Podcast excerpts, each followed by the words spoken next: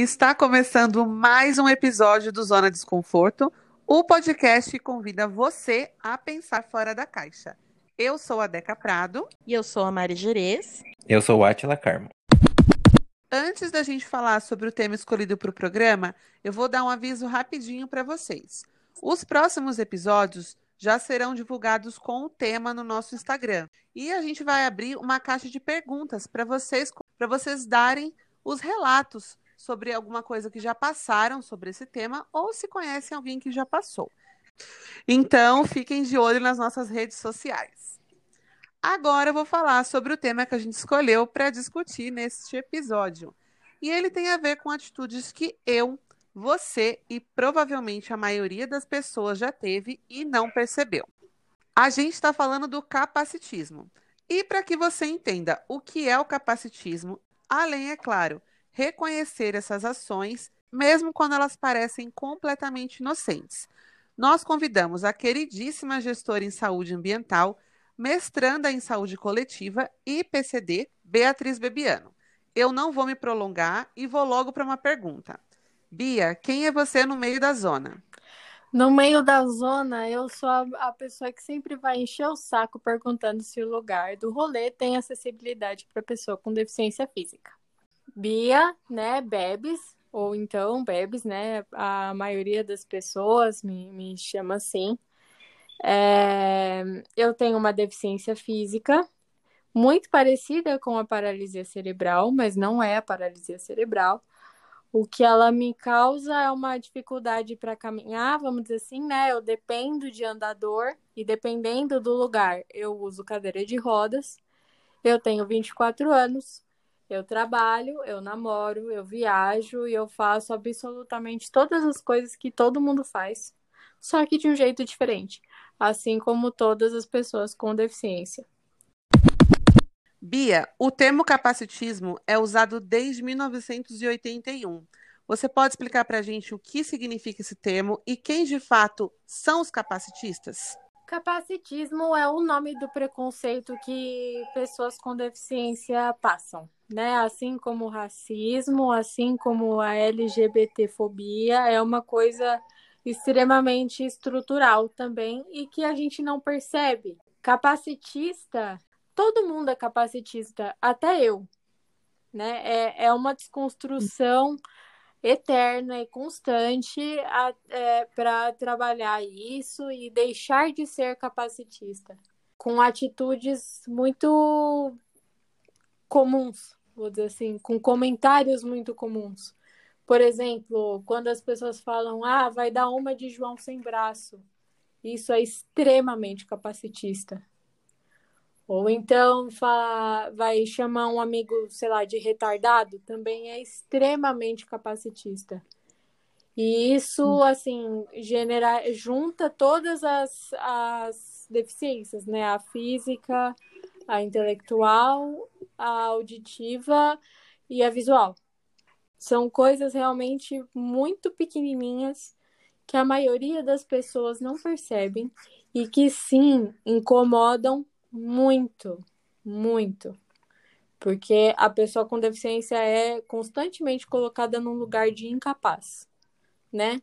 São dois extremos. Ou a gente é incapaz, ou a gente é colocado como alguém que precisa ser, merece ser admirado.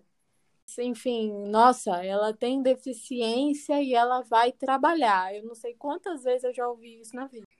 Ou então alguém vira e fala um parabéns para você do nada, né? e, e, tipo, não, né? Não, não tem por que me dar parabéns por isso, porque eu tô fazendo o mínimo. Admirar alguém ou sentir pena, enfim, por ter uma deficiência é algo muito capacitista. E algo que acontece com muita frequência. Bia, você comentou agora sobre o mercado de trabalho, né? Conta um pouco pra gente como é o tratamento com os PCDs. Olha, eu vou falar mais da minha experiência, né? É, mais uma vez, a gente é colocado, tem é, em todos os lugares, né? Tem os dois, os dois extremos. ou a, a você é considerado extremamente competente, considerando a sua, a sua condição física, né? Isso já aconteceu comigo diversas vezes. É, fala, ouvir, por exemplo, nossa, você trabalha muito bem, mesmo com a sua deficiência.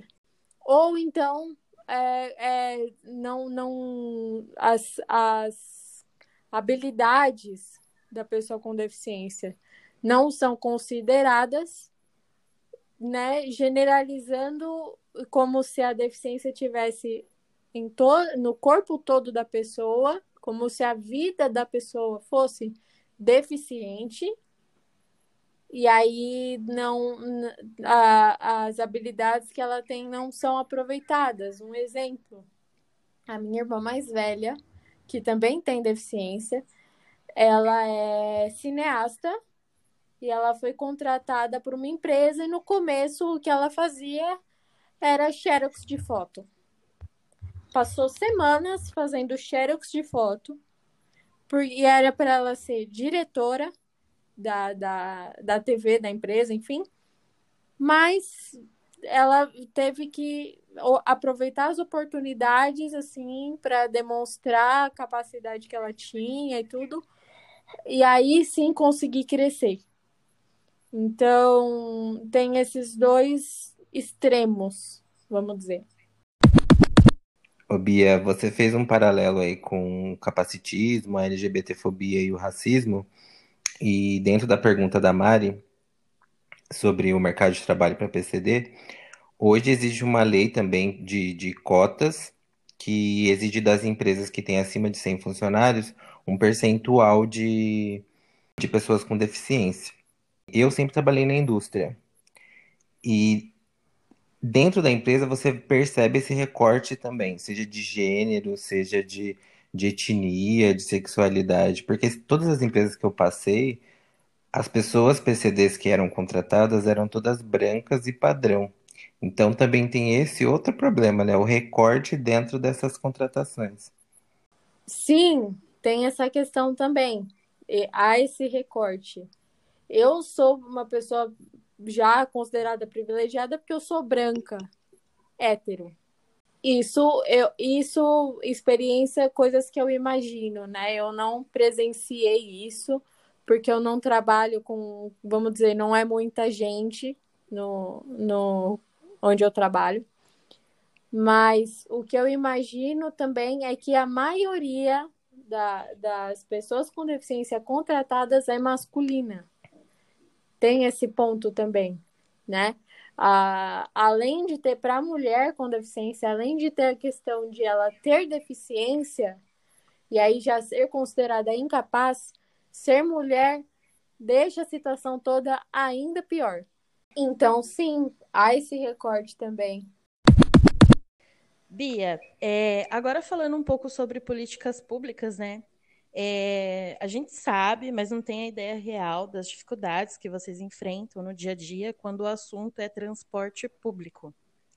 Eu li que São Paulo tem uma média de 2 milhões de PCDs, e mesmo assim a gente sabe que muito pouco, ou eu poderia dizer que quase nada, é feito né, para essa parte da população. É, mesmo com os aplicativos de táxi, né? E ainda assim vale lembrar que nem todo mundo tem acesso financeiro a esses aplicativos ou por algum outro motivo. A gente sabe dos preconceitos enfrentados. É, a minha mãe é PCD. A minha mãe não nasceu PCD. Ela desenvolveu uma uma doença e que debilitou muito ela e atualmente ela anda de muleta. Mas é, com a cirurgia ela já andou de cadeira de rodas também e toda vez que a gente precisava chamar um Uber, a corrida era cancelada quando eles viam que ela estava na cadeira. E, ou então eles alegavam simplesmente que não cabia no carro. Aí, se a gente decidisse pegar um ônibus, é, simplesmente o elevador não funcionava, como na maioria das vezes, ou então o próprio motorista ele não sabe manusear o equipamento. E ainda tem outras milhares de coisas que é a superlotação de determinados horários que fica inviável, na maioria das vezes, ter espaço para cadeira de rodas dentro de um ônibus. De um ônibus. É, como que a gente pode contribuir para amenizar todas essas coisas, essas dificuldades que vocês enfrentam? Tem muito, claro que isso também é muita responsabilidade do poder público em si, né? Sim. Em relação a capacitar os ônibus mesmo, ensinar os, os motoristas a usar esse elevador. A gente sabe que eles existem, né? Você mesmo falou, gente, eu nunca peguei ônibus porque eu tenho pavor de dar ruim, sabe? Dá medo. Não, sim. A minha Então- mãe não pega ônibus há anos. É, então, é, é, é meio assustador, que você vai falar, imagina o negócio, sei lá, quebra e eu fico lá parada em cima, a gente fica com medo, né? Então, isso, vamos dizer que é a, a maioria da responsabilidade disso é do poder público. Então, aí o que a gente pode fazer é votar direito. Ter um voto Sim. consciente. E cobrar, né? Agora, e cobrar, sim. Agora, colocando na situação de Uber 99, enfim, taxista, é o meu, é- também é o meu maior meio de locomoção, vamos dizer assim, ou pelo menos era antes da pandemia. É, eu vou e volto do trabalho a esmagadora maioria dos dias de Uber. Eu não dependo de levar cadeira de roda, eu levo andador, mas mesmo assim, né?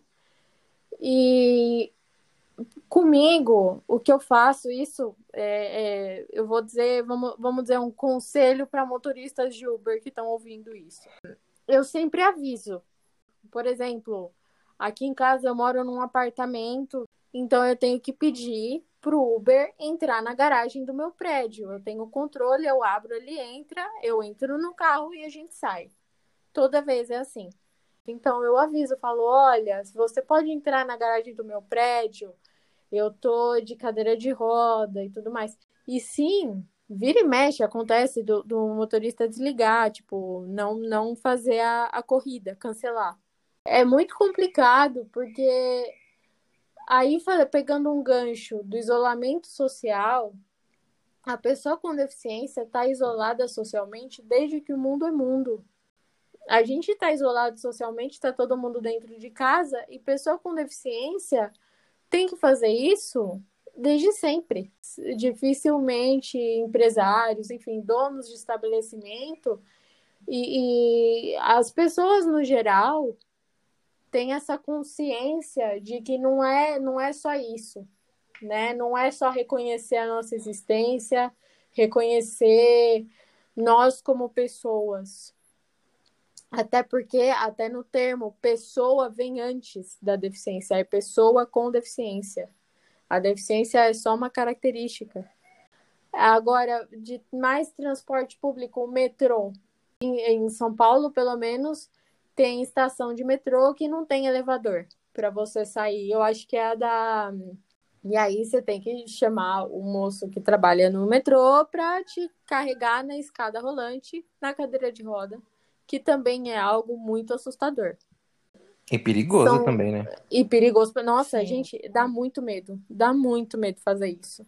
A pavor total, assim. E então, por mais que eles sejam treinados, né? Porque eles conversando nessas minhas viagens de metrô, conversando com eles, eles falam que eles recebem treinamento justamente porque não tem elevador. Aí eu fico pensando, então por que que não colocam um elevador? São, são detalhes para se pensar. A maioria da responsabilidade, de novo, é do poder público, mas todo mundo pode contribuir para tornar essa situação mais tranquila, né? Melhor. É, ô Bia, você falou sobre votar certo, e essa falta de representatividade de PCD é até na política também, né? Porque eu tava vendo uma entrevista na TV Estadão do Felipe Rigoni, que ele foi eleito em 2018 para deputado federal pelo Espírito Santo. E ele é deficiente visual, e ele fala dessa, dessa dificuldade que ele enfrentou chegando lá no Congresso Nacional. Ele fala que não tem sinalização, que o piso não é tátil. E realmente, eu, eu estive no Congresso Nacional em 2018 e tudo é de carpete, a parede, o chão, é uma coisa horrorosa. E, e ele fala que desenvolveram o- a votação acessível depois que ele chegou. Então você fica pensando assim, se existe 60 anos Brasília e só em 2018 elegeram o primeiro deficiente visual como um parlamentar, você vê que tem um, um, um tempo aí que ninguém deficiente entrou dentro daquela casa para debater sobre a importância dessa pauta, né? A gente teve a Mara Gabrilli, que é, já foi deputada e atualmente é senadora pelo estado de São Paulo, que é militante dessa área, mas você vê que tem poucos parlamentares que discutem essa questão, né? Isso é uma coisa tão gritante que, por exemplo, a lei brasileira de inclusão tem cinco anos só. Ela foi aprovada no governo Dilma. Demorou um tempão para sentarem, assim, chegarem à conclusão da lei e tudo, mas ela é fresquinha, né? Cinco anos em termos de poder público é pouquíssimo tempo representatividade não existe nem no poder público, né? No, em São Paulo, a gente tem duas pessoas só. A Mara Gabrilli, que você mencionou, e uma deputada estadual, o nome dela, Célia Leão, que está na Secretaria da, dos Direitos da Pessoa com Deficiência do Estado de São Paulo. E então, assim, é, é problemático é problemático porque, se, considerando, é, dando de exemplo é, o que você falou, de as pessoas só pararem para pensar nesse tipo de situação, nesse tipo de coisa, quando tem alguém que precisa, quer dizer, tem que ter muita gente ainda no poder público para pensarem nesse tipo de situação. Outro exemplo que a gente pode dar é o Romário, que tem uma filha com deficiência né? Sim. Então, tem, tem o, o, o, modelo social da deficiência, a gente tem dois. Tem o modelo médico, que infelizmente é o que predomina, né? Que vê a deficiência como algo patológico, né? O, o corpo da pessoa com deficiência é, é um instrumento de pesquisa, vamos dizer assim, não consideram a pessoa uma pessoa de fato e o modelo social, que imagina só se, to, se to, a cidade inteira tivesse piso tátil, se todo mundo soubesse falar Libras, né? O, a comunidade surda não é não se considera pessoa com deficiência, mas mesmo assim, se, se houvessem rampas, vagas respeitadas e banheiros, que é o mínimo, acessíveis em todos os lugares, nós não seríamos considerados pessoa com deficiência porque a gente ia ter autonomia total praticamente. E essa falta de representatividade não é só na política, né? Se a gente levar para a TV também, tanto no jornalismo quanto na teledramaturgia, a gente não encontra. E quando encontra, tem até um termo que está sendo utilizado agora, que acho que é creep face, que ficou popularmente conhecido na época daquele filme como Eu Era Antes de Você, que são atores que não possuem, não têm deficiência, atuando no lugar de pessoas que têm deficiência. E no jornalismo a gente tem a repórter do Fantástico, que é a Flávia Sintra, que é a única representante também, né? Sim, é na, na, na dramaturgia, que é uma coisa que todo mundo consome, né? Sim. Não tem. No máximo, tem a, a Juzinha Caldas, eu acho que é que ela, que ela tem nanismo. No máximo é isso. Ou então, uma atriz com deficiência visual. Agora, colocar é, alguém que, que depende de cadeira de roda e tudo. Daí, o máximo que a gente teve foi a novela da Globo, A Viver a Vida, com Sim. a Aline Moraes e a Thais Araújo né? Sim. Uhum. E, e não vou dizer que foi uma coisa extremamente romantizada da deficiência, mas foi um pouquinho, sim. E, enfim, a, a representatividade... E mesmo assim não era uma atriz com deficiência, né? Era uma pessoa sem deficiência interpretando. É, o mesmo aconteceu, o mesmo aconteceu com a personagem Shirley, Shirley, eu acho. Torre de da- Babel, né? Ela foi. Isso, é verdade, é isso mesmo. Ela foi vivida pela Karina Barum em Torre de Babel. E em Haja Coração, ela, essa personagem também entrou. E ela foi interpretada por uma atriz que não, não tinha E deficiência. também teve a Bruna Lismay- Lismayer, eu acho que é o nome dela, que ela fez um- uma personagem que ela tinha, acho que era autismo. Isso, sim, sim. Que, É. é- e assim, é importante ter essa representatividade, mas também não, não, não, traz pessoas PCDs para interpretar pessoas PCDs, né? Que eu também acho que é importante. E é como se não tivesse. E de fato tem. Sim. Tem muita gente PCD, tem muita atriz, ator PCD que procura esse lugar. Então, pô, é algo complicado. E você também citou atores é, com nanismo, e geralmente é para colocar em programa de humor para ser ridicularizados, né? E aquele paralelo que você fez no início, é, com LGBTfobia e racismo, casa certinho, né? Porque todas as minorias passam pelas mesmas coisas, né? São todas interligadas, as minorias são todas interligadas com essa representatividade na televisão. É, como motivo de chacota. Exatamente. Quando eu fui apresentada à Bia, em meados de 2017, eu conheci também o Gustavo Torniero. O Gustavo, ele é jornalista, ele é ativista na área dos direitos a pessoas com, a pessoas com deficiência e ele também é secretário de juventude da Organização Nacional dos Cegos no Brasil. Com o Gustavo, eu aprendi a importância da gente fazer a descrição das imagens nas redes sociais e principalmente a escrever da maneira correta. E com a Bia, que é uma amiga minha pessoal, eu tive, eu vivi experiências que me fizeram ter consciência da importância de ter um lugar agradável e acessível para todos. Então, Bia, eu queria que você comentasse um pouquinho sobre isso e exemplificar para a gente algumas situações diárias ou é, rotineiras, né, que a gente já passou e que contribuem para que essas atitudes capacitistas elas sejam impregnadas no nosso dia a dia. Eu sou meio masoquista, vou colocar essa palavra, porque se o lugar não é acessível, é aí que eu me, intere me interesso, a vontade de ir cresce mais, mas eu, eu sinto a necessidade de frequentar para esfregar, meio que esfregar na cara das pessoas, principalmente dos responsáveis pelo estabelecimento, como isso é problemático. Então, exemplos. A, a Deca já me acompanhou várias vezes lá pela, pelos cantos da Augusta, por exemplo. A gente tá num bar, que aí o bar tem um degrau gigantesco para entrar, para pagar a conta, para usar o banheiro.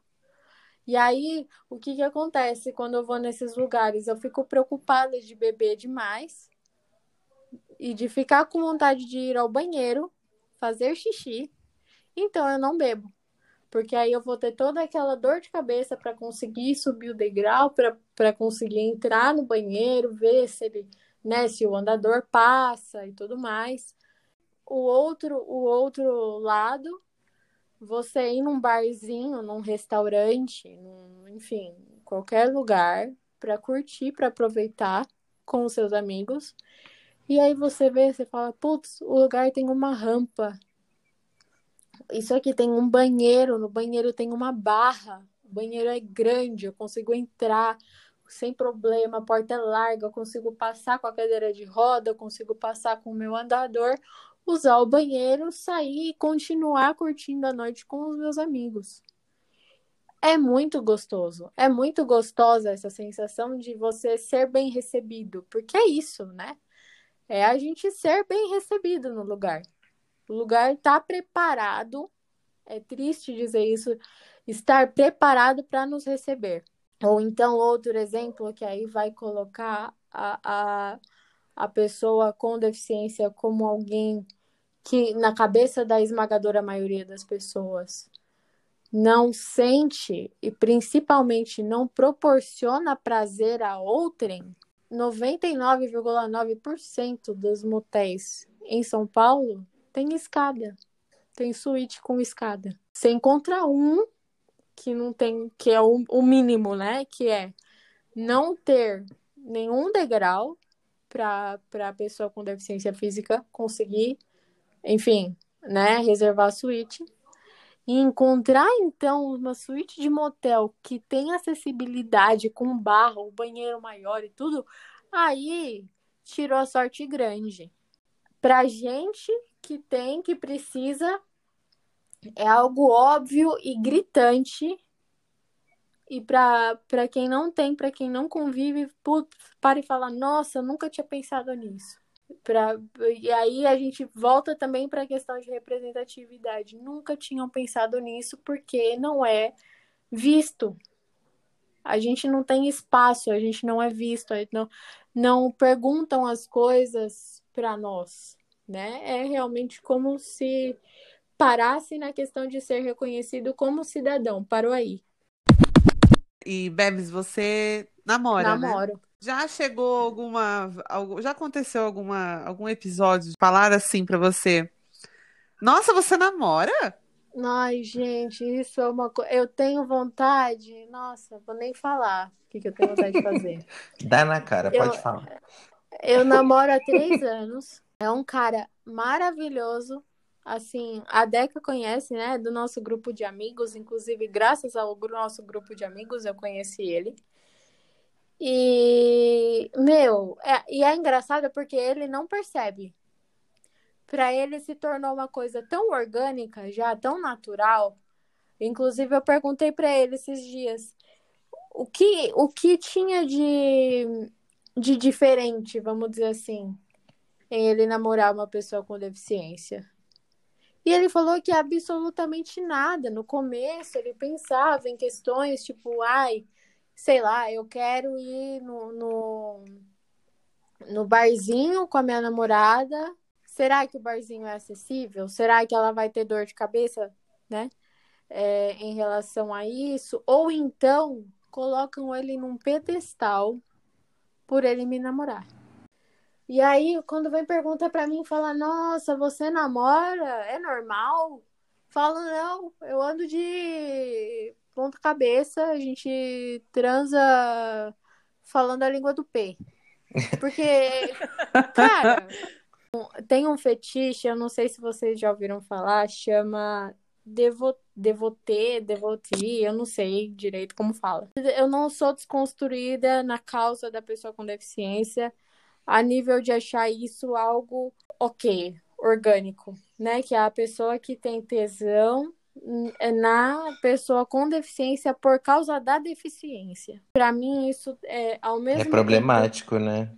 É, então, ao, ao mesmo tempo que é um abismo de uma coisa boa para algo ruim, é uma linha muito tênue também. É você colocar e falar, pô, eu tô com ela porque eu amo ela e a deficiência não é importante, não é algo, não é um ponto a ser considerado porque é uma pessoa. E eu tô com ela por causa da deficiência. E assim, eu nunca, eu nunca conheci uma pessoa que tem esse esse esse fetiche, então eu não sei direito como que é, mas eu não me sentiria confortável. A, fetiche, a fetichização existe também para a pessoa com deficiência intelectual, porque vamos dizer, né, colocando em, em num jeito meio grotesco até de falar, não tem controle, muito controle das faculdades mentais, sim, acaba tendo atitudes um pouco questionáveis, sei lá, que palavra usar agora. Mas então ela é considerada também algo, alguém passível de ser julgado por causa disso. Como se ela tivesse esse controle. Bebes, eu lembrei de uma vez que você fez uma reclamação em um grupo de rede social é, sobre pessoas que transam no banheiro que é destinado para PCDs. Ou simplesmente quando a pessoa está numa fila de banheiro, ela não tem deficiência, ela não precisa usar aquele banheiro. E ela vai e usa. O famoso banheirão. Nossa. É. Gente, eu até respirei fundo aqui. Isso é tão problemático. Sobre, sobre o, o transar no banheiro para pessoas com deficiência. O, o, o, assim, eu fico pensando, falo, cara, o fogo é tão grande que não consegue ir para um motel? Eu sou obrigada a usar depois o banheiro que alguém transou lá dentro?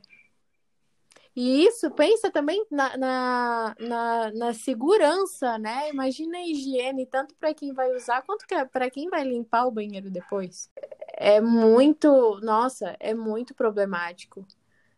E, e assim, incomoda, chateia, porque parece que não, a pessoa que vai usar aquele banheiro não é importante no nível de ter que o banheiro ter que estar em boas condições, em condições seguras para ela usar, que segurança no caso aí é o mínimo. E no caso assim, quem usa o banheiro X, né, sem sem ser para transar, mas usa o banheiro para pessoa com deficiência, tendo outros, né? Independente deles estarem cheios ou não. Eu já discuti com muita mocinha em, em grupo de rede social também por causa disso, porque falam que o banheiro não é exclusivo para pessoa com deficiência e tal. Eu falo, tá, não interessa. Você vai usar, imagina se alguém entra, uma menina, uma mulher com, usando cadeira de roda, precisa usar, ele tá ocupado e ela não tem controle de bexiga. E aí?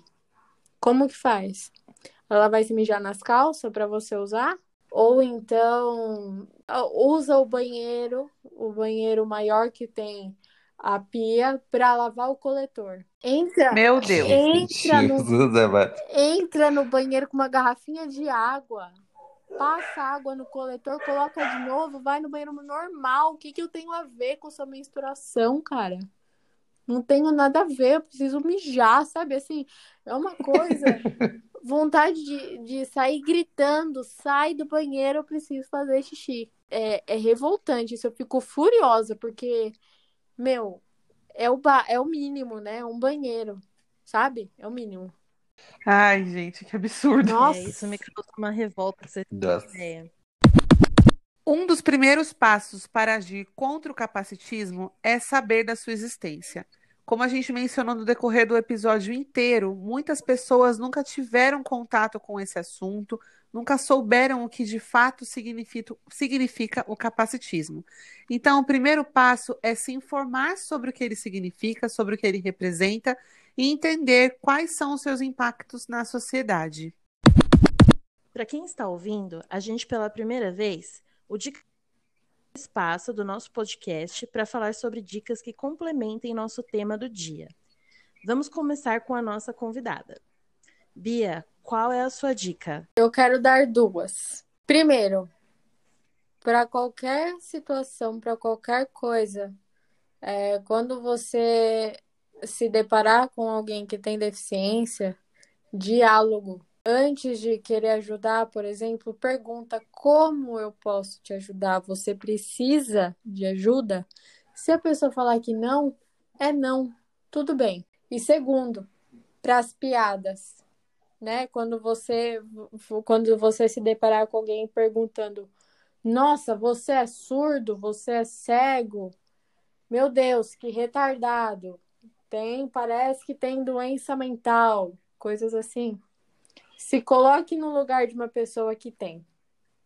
Você acha que ela ia gostar de ouvir isso? Então, para para pensar nessas coisas quando for para fazer um comentário sobre alguém chamar de burro, chamar de retardado, perguntar se a pessoa tá cega, se ela tá surda, não é legal. É extremamente capacitista. É o auge do capacitismo isso. E não é um motivo para fazer um comentário pejorativo sobre alguém. A deficiência não é uma tragédia. Ela é só uma característica da pessoa.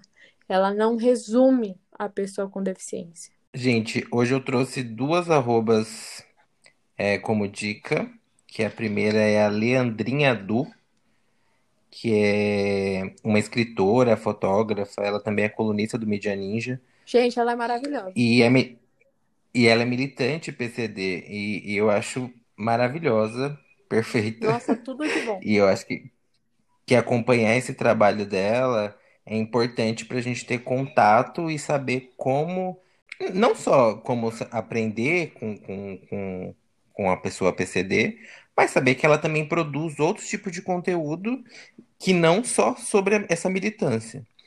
E também tem o arroba Victor Di Marco, que ele também é, é PCD e ele faz muitos vídeos para o Instagram sobre capacitismo. Então é bem interessante os vídeos dele e eu indico para vocês seguirem aí.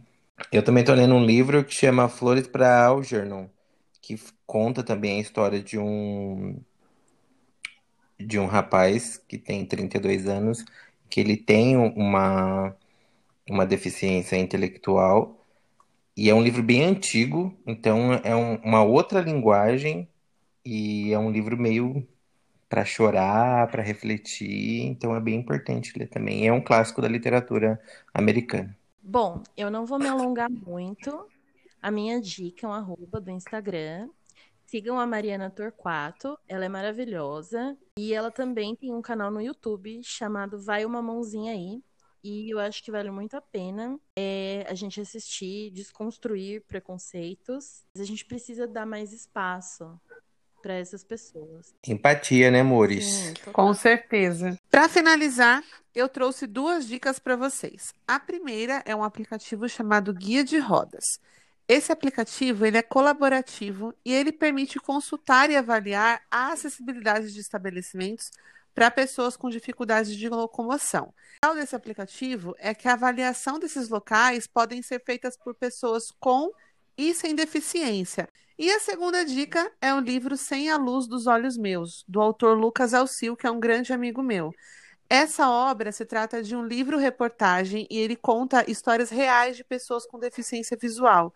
Para quem quiser conferir um pouco sobre o processo do desenvolvimento desse livro e adquirir o exemplar, pode entrar em contato diretamente pelo perfil dele no Instagram.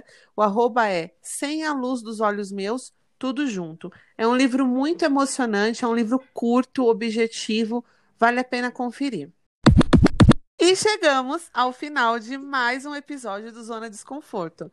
A gente quer agradecer a presença da Bia, que ajudou demais a esclarecer muitas questões e dúvidas que a gente tinha sobre o que é de fato o capacitismo. E eu vou lembrar vocês, mais uma vez, sobre os nossos próximos episódios que vão ser divulgados na nossa rede social, pelo Instagram, pelo arroba Zona Desconforto Pode. E já vou aproveitar para dizer que você me encontra pelo Instagram no arroba Deca Prado, o Deca é com a letra K. E se você tem uma história e quiser compartilhar com a gente, mande um e-mail para podcastzonadesconforto.gmail.com. E eu sou arroba Atila Carmo, tanto no Instagram quanto no Twitter. Eu sou arroba Mari Gerez no Instagram e no Twitter, Mariane Gerez M. É, no Instagram vocês me encontram como arroba Beatriz Bebiano e no Twitter como arroba BebianoBia. É isso então, pessoal. Um grande abraço,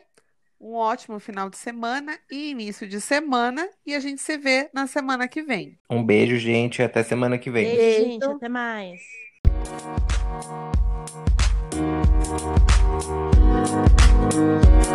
Thank